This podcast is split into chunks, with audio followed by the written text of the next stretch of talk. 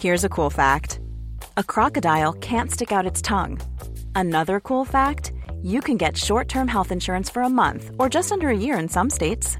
United Healthcare short term insurance plans are designed for people who are between jobs, coming off their parents' plan, or turning a side hustle into a full time gig. Underwritten by Golden Rule Insurance Company, they offer flexible, budget friendly coverage with access to a nationwide network of doctors and hospitals. Get more cool facts about United Healthcare short term plans at uh1.com.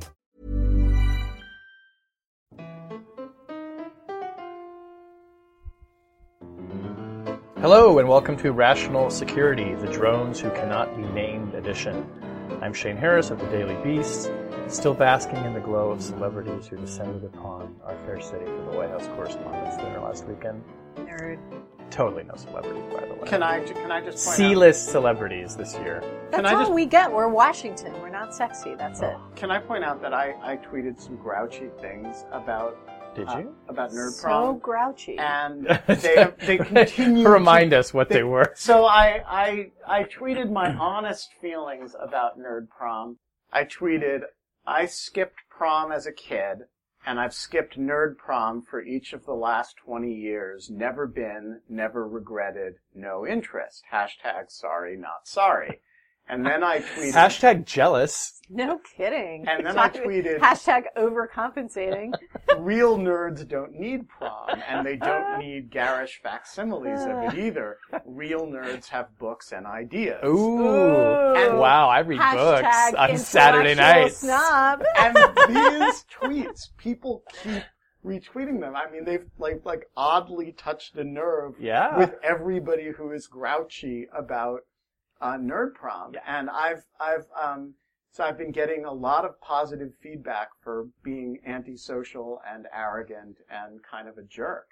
Oh, really? Oh, I would have thought that it would have like you know. See, these are the nerd problem defenders who came out after you. No, no, no, no, no. This they these are people who have also hate nerd prom, Oh, okay. and they keep retweeting it and. Sigh. Oh. You know, there are extroverted nerds, there are introverted That's nerds. true. I don't understand why we have to be dogmatic about this. If you want to start an alt stay home and read on the night of the White House Correspondents' Dinner thing, that's what Twitter's for, man. Go for it. You should get Twitter to sponsor it and then have like a rope line. Can I just no? say that the only, the only truly awesome thing that I saw about nerd prom this week was uh, the photo of Shane on Facebook posted by Oh. his actual prom date from Oh, yeah. years that ago. was a heck That of a photo. awesome. And that Shane was- here. Um, good then.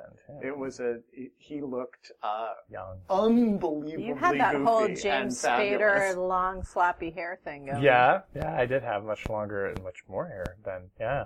That's that's that's a good commercial. I, I want to grow up to be James In fact, Spader. in fact, I think that picture is going to have to be our uh, picture for the week that goes on the site. All right, we can Yeah. do that. Yeah. Yeah, that would uh, that was my high school friend, my theater pal, Lindsay, and I was a sophomore. She took me to her prom. Wow. I was like, I was at prom. I went to three proms when I was. Maybe I went to. We four, called that actually. cradle robbing at my high school. Yeah, well, we called it a lot of things too.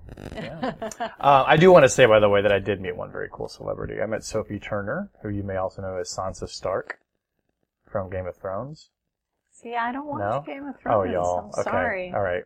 We have to move on, but we need to rectify this. I too was a non-believer and have since seen the light. I, I think could we're gonna not go- get through book one. I think so. we're going to go from Game of Thrones to Game of Drones. Oh, segue. Uh, before we do that, though, um, we have to remind all our listeners that we are just one week away from the first ever Triple Entente Beer Summit. This is our first ever live show, you guys, uh, where Rational Security, uh, and obviously I did not introduce my friends, but you know who they are. Ben Wittes, Mark Cofman Wittes, hello. The three of us are going to be uh, joining our friends from the Lawfare podcast, which is sort of like Ben double dipping, and also the Steptoe Cyber podcast with our friend Stewart Baker. By the way, if you guys don't listen to the Steptoe Cyber Law podcast, it really is a very fun and really unusually valuable resource. Yeah, it's great. It's a great podcast, and they've been there. Are they at their hundredth episode yet? No, uh, no, sort of seventieth or Okay. thereabouts. But they're they're they just do uh, a remarkable roundup of the sort of state of cybersecurity law and consumer privacy law. They just, they have a great group of people with an amazing variety of expertise. Yeah, they And really I do. think the best way to celebrate that is to go out and get drunk. Yes, we're going to get drunk. That's what we're going to do. on Thursday, May 7th. It's going to be, Ben, why don't you tell people actually how they can get tickets to, and it's going to be at the, um, uh, the, what do we call it? It's the fire, it's around the corner the, from the my house. The Washington Firehouse. The Washington Firehouse, which is on North Capitol in Bloomingdale, if you know that neighborhood, literally around the corner from my house. So you can drop in on Shane uh, at Shane's house and check out his house. Uh, you can get tickets through the Lawfare website, um, and uh, we've been posting regular updates. So it should be if you just look up the Triple Entente Beer Summit on Lawfare. Do come; it'd be great to meet you. We've got hundreds of people who are downloading this podcast every week, and we only know a small fraction of you. So come have a beer with us. Absolutely. Please come hang out. It's going to be a lot of fun, and uh, we hope to see you there. Uh, all right, let's get to this week's show. Um, the New York Times names the senior CIA officials who have ran the agency's drone program. Were they right or wrong to do it? And speaking of drones, it turns out the CIA's program in Pakistan was given an unusually lo- unusually long leash, and Bashar al-Assad may be losing in Syria. Plus, in our object lessons spy fashion, you too can dress like a spook.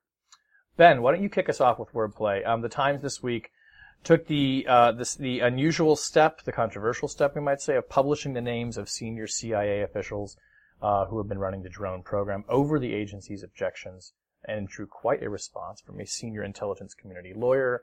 Uh, fill us in on what happened and what the feedback has been. So over the weekend, the Times ran a story about uh, the drone program and the people who run it, and sort of the import of the story was that the program is is really run by some of the same people who ran the rendition, detention, interrogation program. Uh, and, you know, they've gone from one controversy to another. And in the course of doing it, they named a few of them. And this uh, got a little bit of attention uh, over the weekend, but not a whole lot. But then on Monday, uh, Bob Litt, who is the general counsel of the uh, Director of National Intelligence, uh, in a panel event at SICE, uh, really blasted the New York Times for this decision in very, very strong language. He uh, said the Times had disgraced itself, and uh, in remarks that I think, in retrospect, were clearly uh, prepared. I mean, he, he was a very well thought out kind of broadside against the Times. Uh, laid out the reason that this was uh, very inappropriate. This morning, the Times uh, sort of responded um, in the form of an interview that we published uh, on Lawfare between the New York Times' executive editor, Dean Baquet, and Jack Goldsmith.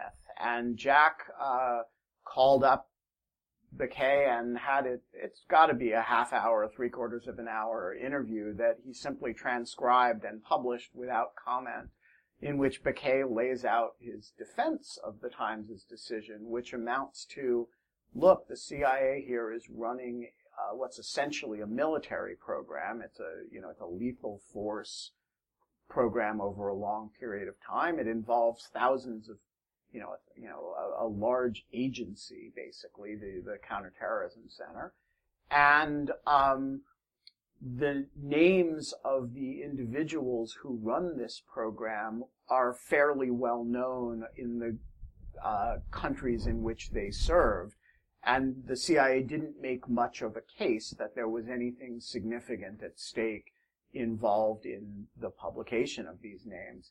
Um, and so, um, you know, it ends up being a fairly rich debate, in my opinion, uh, that I'm not entirely sure how to evaluate. And when, when, when I first read Litt's remarks, I, I thought he had really, you know, made a, made a strong set of points uh, against the Times. But I actually found uh, uh, some of Baquet's response persuasive as well. And so I'm, I, I think it's a, it's a fascinating subject and it's a fascinating exchange. You know, as I saw them publish the names, and I should say my personal position is I think they should have published them. I support the fact that they did, and I think that the reasoning that they've offered is strong. But it struck me that, you know, these are not the only officials whom journalists, myself included, have agreed to withhold the names of. I mean, there's, you know, we have all agreed not to name the National Security Council official who was in charge of the hostage negotiations work, who families of hostages taken by ISIS say threaten them with prosecution. We've agreed not to name that person.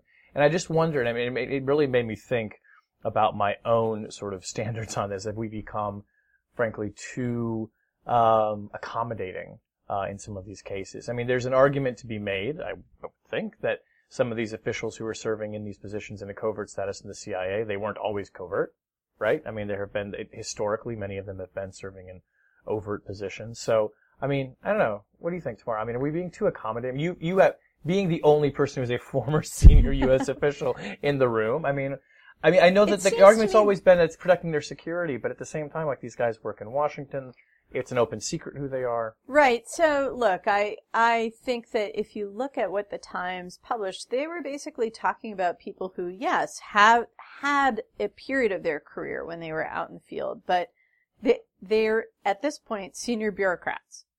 Um, and they're acting in their capacity as managers and overseers, not, you know, out there in the field in ways where they would be endangered and not likely to be ever again at this phase in their professional lives. And so I do think it's that the traditional CIA argument is a weak argument, although I understand why the CIA would want to not allow a precedent to be set here and would want to hold to principle. I just don't, I think that in my experience, both, you know, thinking about anonymity as a senior official, but also having been in a position of having a conversation with a reporter, asking them to withhold information for the sake of security, you got to be able to make a case specific argument for that particular piece of anonymity if you want it to be respected and to expect the press to you know do it on the basis of some abstract principle is ridiculous. That's just not what the press is for and that's not the way it works that seems to me a, a somewhat different issue than the issue of the national security official who negotiated over the hostages because that's what much more about somebody acting in an official capacity, implementing policies that they themselves only have a certain small degree of responsibility for.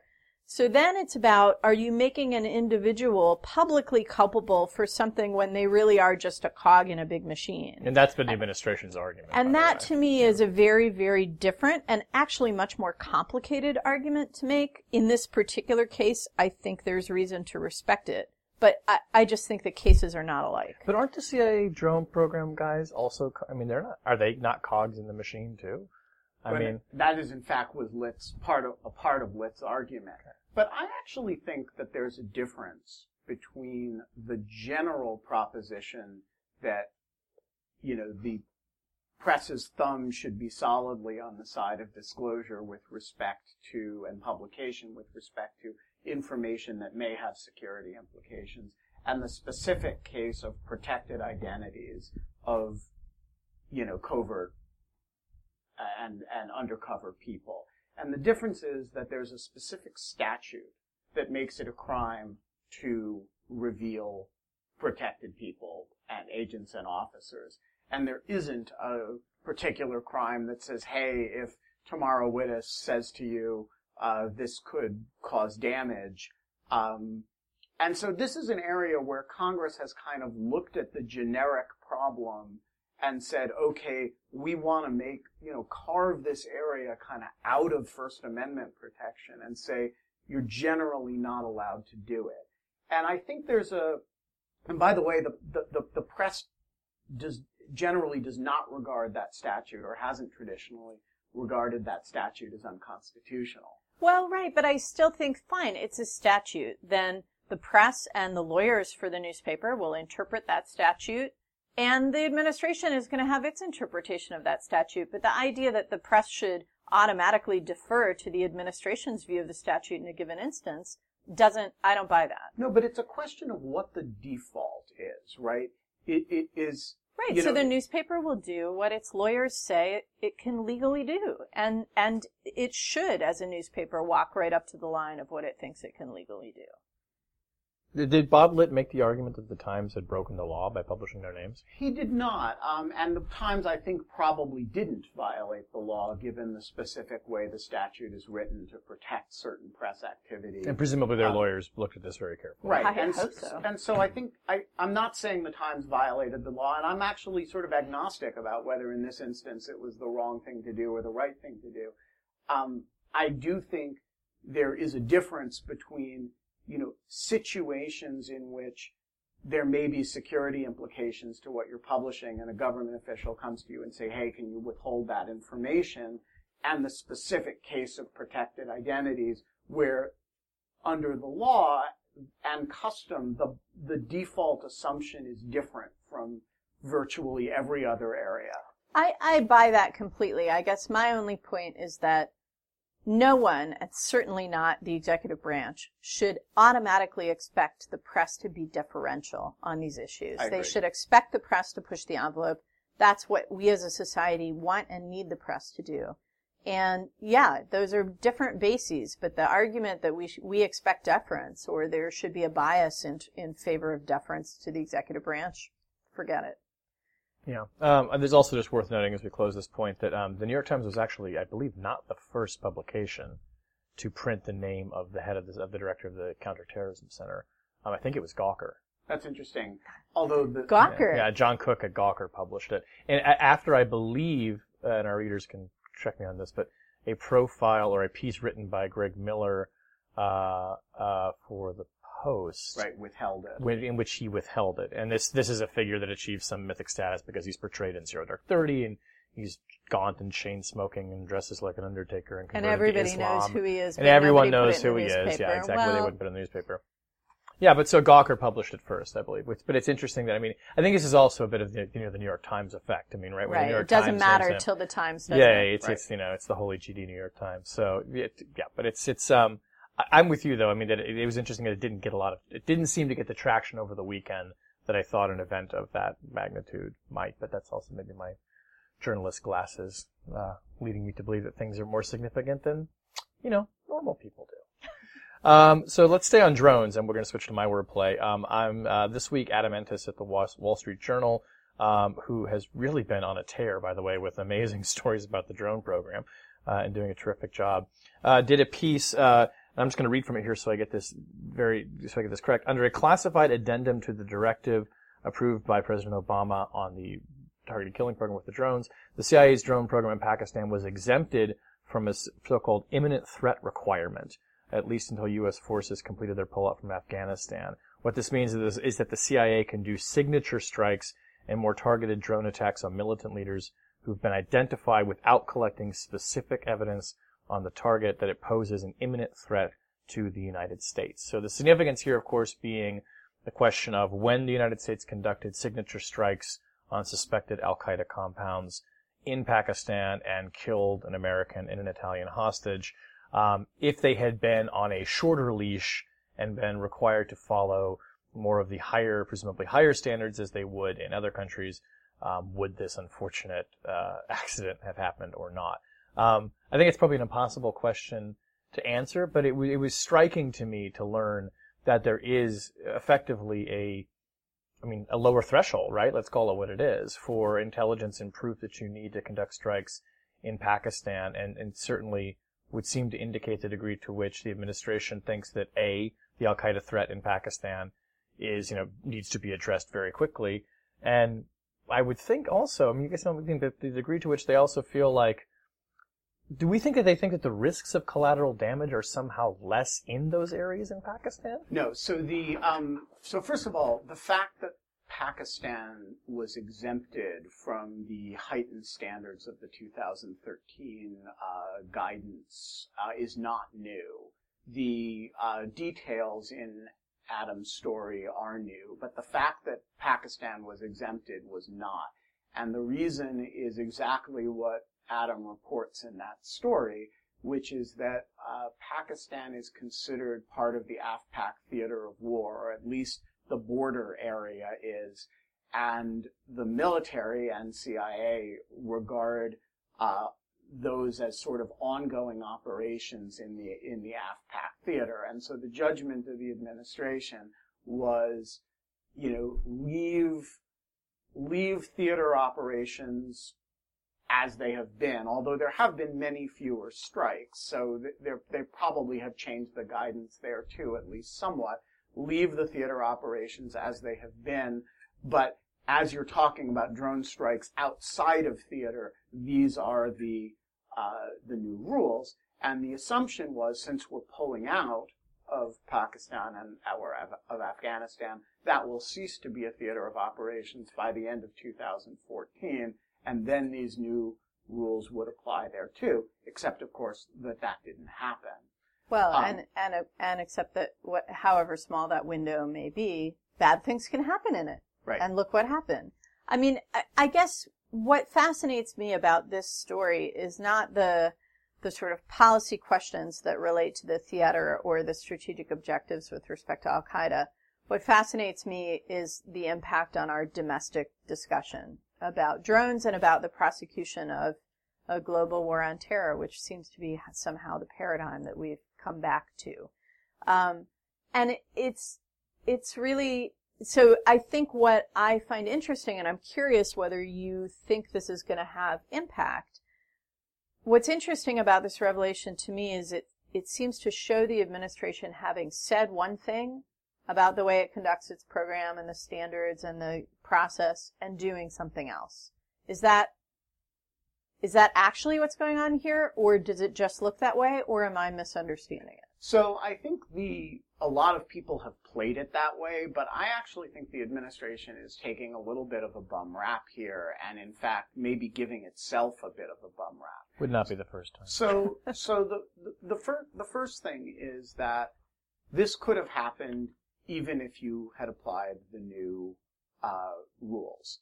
Um, imagine this were not a signature strike, but you had a, a named individual whom you were absolutely certain was there, and you watched this compound for a long period of time and developed what we, what, what the language of the guidance is near certainty that there would be no civilian casualties.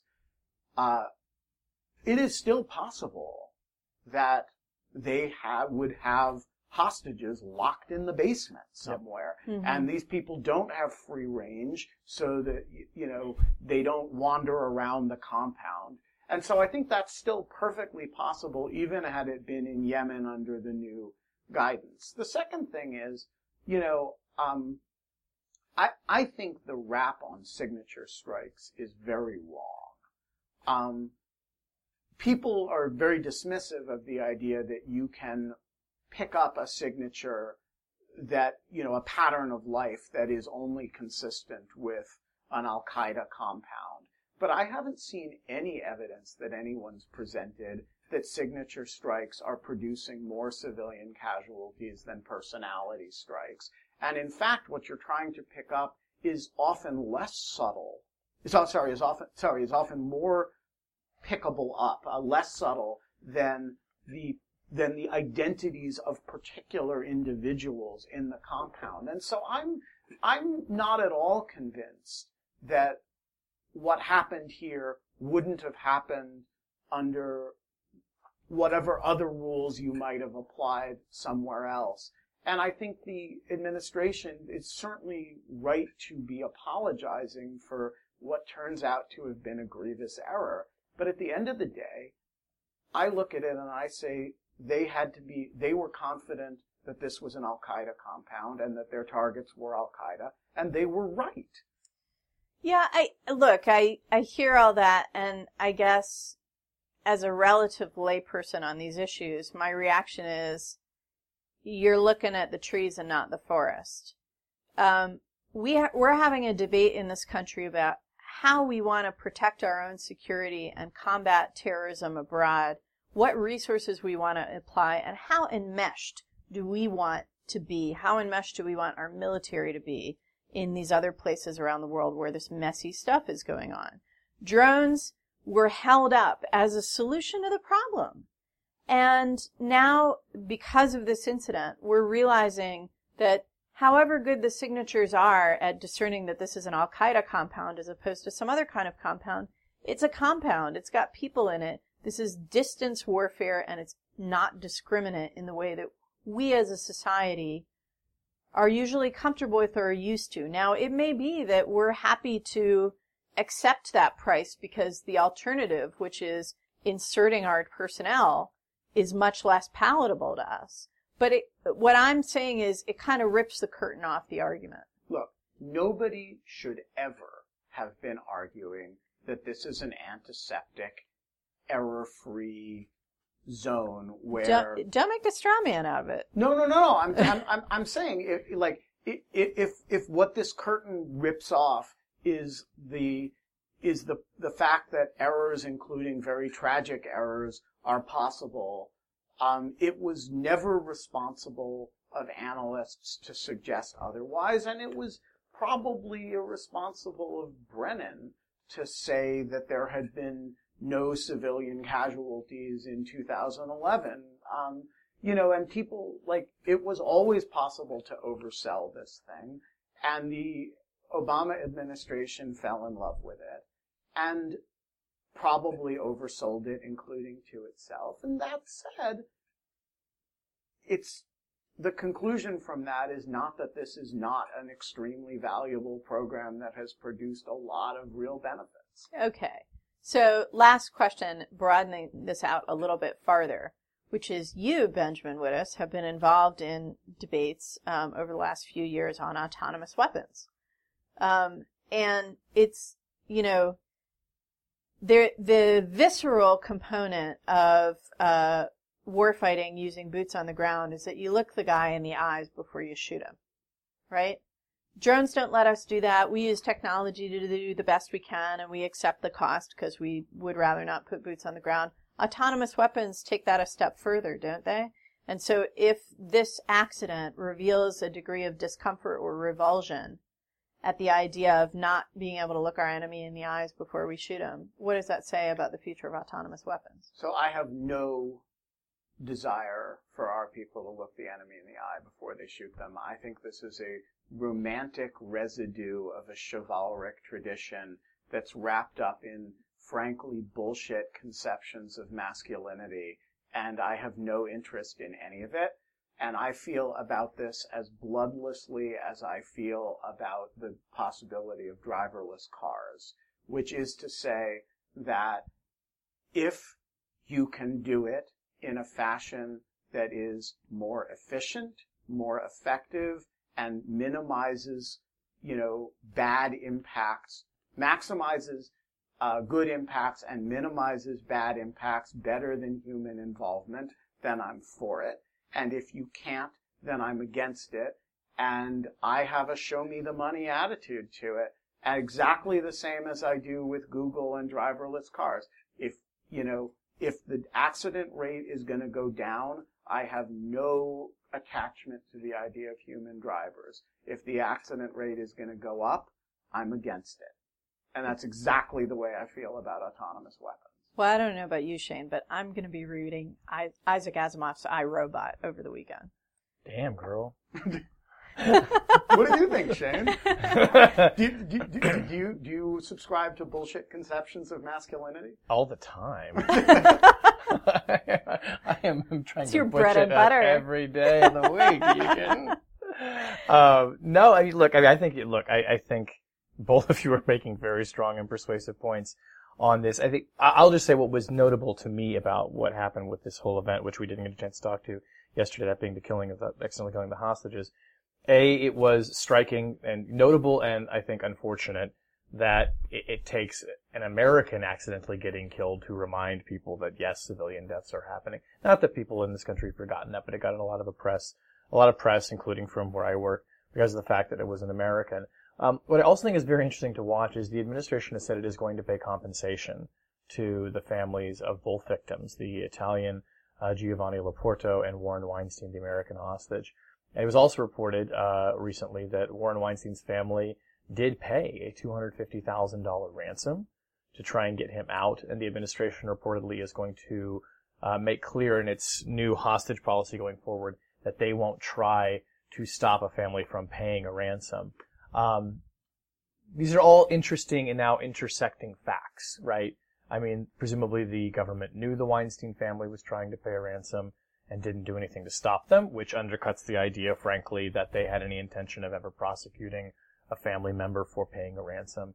Uh, but you know, the fact that they're going to pay compensation to them now too, I mean, that's, I, it's notable. I don't exactly know what to make of it, but it certainly seems like the administration taking accountability for what it did. That said, as my colleague Nancy Youssef and I reported last week, the drone program is not stopping, Mm-hmm. right? And we talked to defense officials in particular who said it's unfortunate, but it's a war. This is what happens in a war. Mm-hmm. Um, and I'm, I'm sure there are people at the CIA who are sick to death over the fact that, that, you know, they were sure that these guys weren't there and now obviously they're not here at all. So, but I mean, in terms of though, I mean, you know, I guess I'm with Ben on the whole question, honestly, about, you know, whether or not the fact that the drone takes away the opportunity for you to look your enemy in the eye. I mean, I, I, I, I guess I ultimately look at that as a good thing. I mean, that, I hesitate to go, go that far in saying this is all good things, but yeah, I mean, the notion of that it's, it's not real combat unless you're on the ground and looking them in the eye. I, mean, Oh, I, guess don't know if that's what you were not- saying, That's but not quite what I mean. Although I would agree that there is that cultural component, and maybe it is bullshit, chivalric, whatever, chivalric. chivalric. Yes, The But- bullshit chivalric masculinity. edition. masculinity. Yeah, but I I think that the other component is about um, culpability. It's about accountability. And I mean, because B-52s are anonymous too, right? You can drop bombs from way up high in the sky and you don't know exactly what you're hitting. And we did that in Dresden and, you know, that's, that's war, as you said. I think there are two components here that, that distinguish it. Um, one is that this was the CIA. It wasn't our warfighting Right. agency. And I do think that makes a difference politically. Um, and I think that, you know, John McCain coming out and saying again what he's been saying for a long time, which is that he wants this to be under the Pentagon. Um, I, you know, I think that has more resonance with people as a result of this accident. And I also think that there's, um, that, that, well, we'll just let that go. Yeah. Yeah. And we have been killing people for a long time without looking them in the eye. Right? Yeah, tactical tomahawk's been around for more than 20 Yeah. years. Yeah. Well, you know, B-17s, World War II. Yeah. Um, okay. Tamara, let's move on to your wordplay. It won't be chivalric. Um, but qu- it's going to be about Bashar al-Assad and his apparently shaky hold on power in Syria. Yeah, so there's nothing chivalric about Bashar al-Assad. Um, but I was struck uh, this week by a, sh- a shift on the ground in Syria that has produced a sudden shift in the media narrative about the Syrian civil war, which you know for weeks has been this is a quagmire. It's going to go on like this for years. There's nothing anybody can do about it. Um, and uh, all of a sudden this week we saw a story from Liz Sly in the Washington Post. We saw a piece in the AP, and we saw today a, a story um, by Anne Barnard and a couple of colleagues in the New York Times, all arguing uh, that Assad is looking weaker and losing momentum on the battlefield. In fact, maybe the battlefield momentum is reversing in a few places, and that the capability of the Syrian government to keep fighting is under threat. And there are um, so what's driving these stories is uh, a set of rebel advances in Idlib province. Uh, this seems to be driven by a greater degree of unity amongst mainly pretty extreme Islamist uh, forces, including uh, the Al Qaeda affiliate in Syria, uh, Jabhat al-Nusra, but others as well. Um, they seem to be working together and more effective, but the reason why these stories are highlighting the perhaps um, the weakening capacity of the Syrian state to fight is two things. Um, a lot of anecdotal evidence that uh, young Syrians, even young Alawis, who are, who would you know be assumed to be closest to the regime, are refusing to serve. They're avoiding being drafted into the Syrian army. Uh, and their families and communities are supporting them in hiding from uh, from being drafted because the families and communities anticipate the collapse of the Syrian state and want their young men close to home to protect them rather than being sent to die in some far off battlefield. And the other piece of evidence is evidence of infighting within the top layers of the Syrian regime. Uh, two of the four heads of various uh, security apparatuses inside Syria were fired over the last month, and apparently in a rancorous argument amongst them, and some of these are members of the ruling Assad Makhlouf families. Uh, and one of them was apparently beaten up so badly by the thugs of the other that he ended up in the hospital and reportedly died this week. And so this degree of infighting in the regime is very new. This is a regime that had been pretty tight uh, and pretty unified in self-defense. So if it's fracturing at the top, that doesn't bode well. Now, um, I, you know, it's very, very interesting for a couple reasons. Number one is if there's a sudden success by the rebels on the ground, which I don't think would necessarily mean they take Damascus and topple Assad, but that he loses any effective control over a large majority of Syrian territory, then we have a scenario of sort of catastrophic success uh, for the U.S. and Right. its partners in the region because there's nothing in place on the ground to replace this Syrian state, and um, and the fact that it's some of the most extreme Islamist opposition forces that are that are having this military success bodes ill. I think i.e., for- not the guys we've been trying to train and equip. not right because we're training and equipping them, and they're just not quite out there yet. At least they're trained. And yes, trained and equipped to do what now? To go in and do battle with the guys who just won the day. So Right. this bodes ill for Syria's future. The preparations are not there for a post-conflict environment. But um, but the other interesting thing about it is that you know it might not mean that much because we have to remember that the people fighting in Syria right now are not just the Assad regime, but the Assad regime bolstered by Hezbollah and by the IRGC, the Iranian Revolutionary Guard Corps. And uh, and Iran and Hezbollah have at least as much of a stake in the survival of a friendly regime in Damascus as that friendly regime has in its own survival. And so even if the Assad clan, clan is fracturing, even if the Syrian military is weakening, the Iranians and Hezbollah have quite a lot of capacity to keep fighting on the ground. Hezbollah probably has more capacity than the Syrian army and probably has had for a while. And so I don't think, even if these developments are real and meaningful, I don't think they necessarily spell a quick end to the war. Are there any signs that Assad is trying to reach out and somehow cut a deal with the U.S. and save his own skin? Uh, I don't think we see indications of that. We do see some indications that some in the regime, of course, we don't know who, you know, how authoritative, um, are interested in pursuing political dialogue. The Russians hosted a meeting in Moscow a couple weeks ago that had wider representation than we've seen um, from some of the other efforts, but that could also be that it was the Russians hosting it and not because of any changes on the ground. He needs to do another interview with Charlie Rose.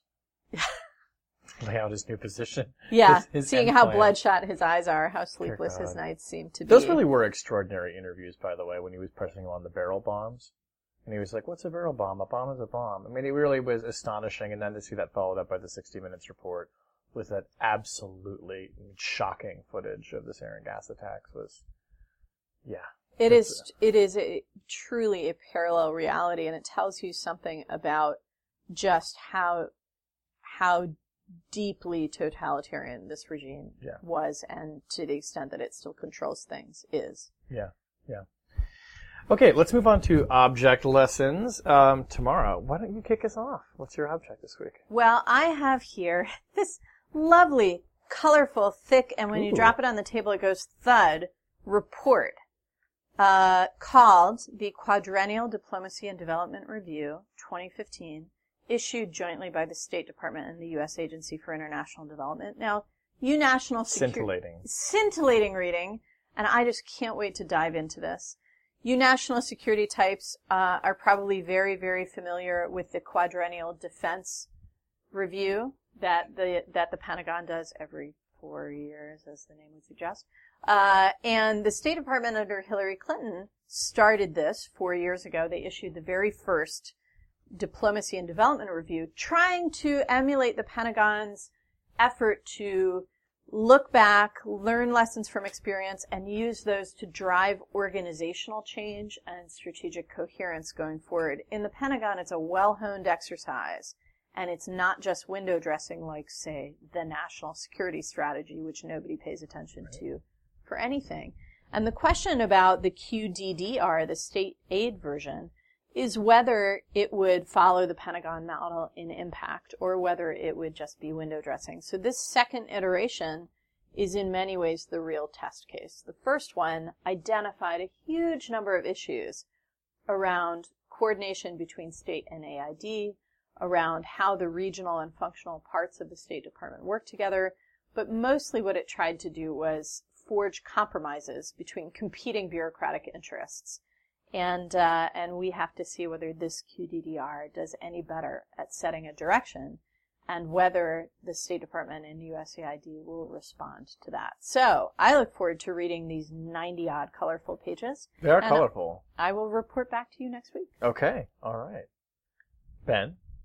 Well, I also have an object that involves a stack of papers that goes thud if you drop it, but they are not colorful. They are all black and white, and they are uh, court documents from all over the This country. is true so much about your world. Yes. They are court documents um, from all over the country involving a new kind of crime, which prosecutors are calling sextortion, uh, which you uh, can probably guess is a portmanteau of sex and extortion. Really? And there is a um, rash of these cases um, where people are uh, hacking each other's computers uh, and getting webcams to take uh, images of generally uh, sometimes underage, sometimes adult uh, victims, and then using those images to extort the production of uh, pornographic images. Uh, so, for example, the case uh, that I first came across that involved sextortion, uh, the defendant, quote, would obtain intimate images, this is a very talented hacker, of and videos of women and teenage girls from the victim computers without the authorization of these the owner and images of those images and videos. He would then contact the victim women and girls and threaten to post those intimate images and videos on the internet unless they provided him with additional intimate images and videos. Now, the FBI in that case, uh, which eventually pled out, estimates that there were over 230 victims. Oh Um, my of- god! From this one guy. One guy, of whom 44 were underage. Another case that I've found uh, involves an international sextortion case. Uh, people, uh, uh, you know, attacking victims in Ireland and um, Canada. Uh, and these cases seem to be cropping up all over the place. Uh, and I think it's a uh, partly because it involves attacks on the computers. Uh, it is a new form of personal cybersecurity issue that we haven't talked a lot about. So Wells Bennett and I have decided to do a study of sextortion cases and try to isolate all of the ones that have been prosecuted, both under state and federal law. And what we're finding is there's a lot of them. Jeez. Um, so stay tuned. Right now, it's a pile of papers, um, but maybe uh, it will be a very grim uh, kind of uh, wordplay in in the weeks and months to come. Hey Ben, do you have any masking tape here in the office? To put over your uh, You know it. I want to cover up my webcam right now. Yeah, like if this doesn't make you want to, I mean, if the NSA, uh, you know, in, in, in GCHQ threat didn't make you want to do it, then wow. I'm much more afraid of Little Brother than Big Brother. Yeah, you know, and this is this makes me think like this is the precursor to the spider drone, right? Right. You, know, you and Gabby write about. Well, in the so book. th- so this actually the Mijangos case, the one I just read you from, is one of the examples with which we start the book, and that's how we got. Yeah. That's how Wells and I got interested in the issue. yeah, it, it's true that that that is truly awful. Freaky. awful freaky stuff. Okay, so my object lesson. So Tamara, last week, you were talking about spy gardening. Mm-hmm. So I'm going to go with spy fashion. Now, can you guys see what this is? I'm wearing it right Of course, with you, it's spy fashion. Is that an alligator. Mm-hmm. on your tie clip? It's an alligator clip. It's an alligator clip. Exactly. Oh. pretty awesome. Pretty awesome, right? So, I mean, for those who don't get the reference, an alligator clip in the old days is what you would take and you would clip onto a copper wire at a phone switching station, or that's how you do a wire tap. You would actually tap it on. It was called an alligator clip because the little It pinchers look like little alligator jaws. So I loved, I got this in, um, a great store in Philadelphia, I think is where I got this. And, um, I always like wearing this like when I'm interviewing, uh, like senior officials, or I think I wore this to the CIA Christmas party. It's like my own little subtle. private, subtle subversion. Does anyone anyone- ever pick up on it? No, no one does because it's really it's kind of hard to see unless you come right up Right. on That him. silver on silver alligator. Yeah, and see him, but he is a genuine alligator clip, and it's just my favorite little uh, token of uh, spy fashion. Awesome. yeah, yeah, it's even better than my like sort of like James Bondy glasses. Um, Which we want you to wear to the podcast recording next week. oh, totally. And, and Shane will be wearing the alligator clip at the beer summit, yes, which you should attend. I will definitely, I will definitely wear it. I am going to, I will, I will wear a tie and the alligator clip, and so you will see it and me and all of us there uh, in person next Thursday, May seventh. Be sure to get your tickets. Uh, that brings us to the end of this week's show. Uh, Rational Security is a production of Spaghetti on the Wall Productions. You can find links to all of our great podcasts on our show page at spaghettionthewallproductions.com. You can follow this podcast on Twitter at RATL Security. You can follow us, all, all of us there as well. And when you download the show at Instacast, Stitcher, iTunes, wherever you get your podcast, please, please, please remember to leave us a rating and comment so that other people can find out about the show. Rational Security is edited, as always, by Jen Howell. This week our music was performed by the Bullshit Chivalric Chorale. if only. with backup, as always, from the inimitable Sophia Yan. Thank you very much to her. On behalf of my friends Ben Wittes and Tamara Cofman Wittes, I'm Shane Harris. We will talk to you next week.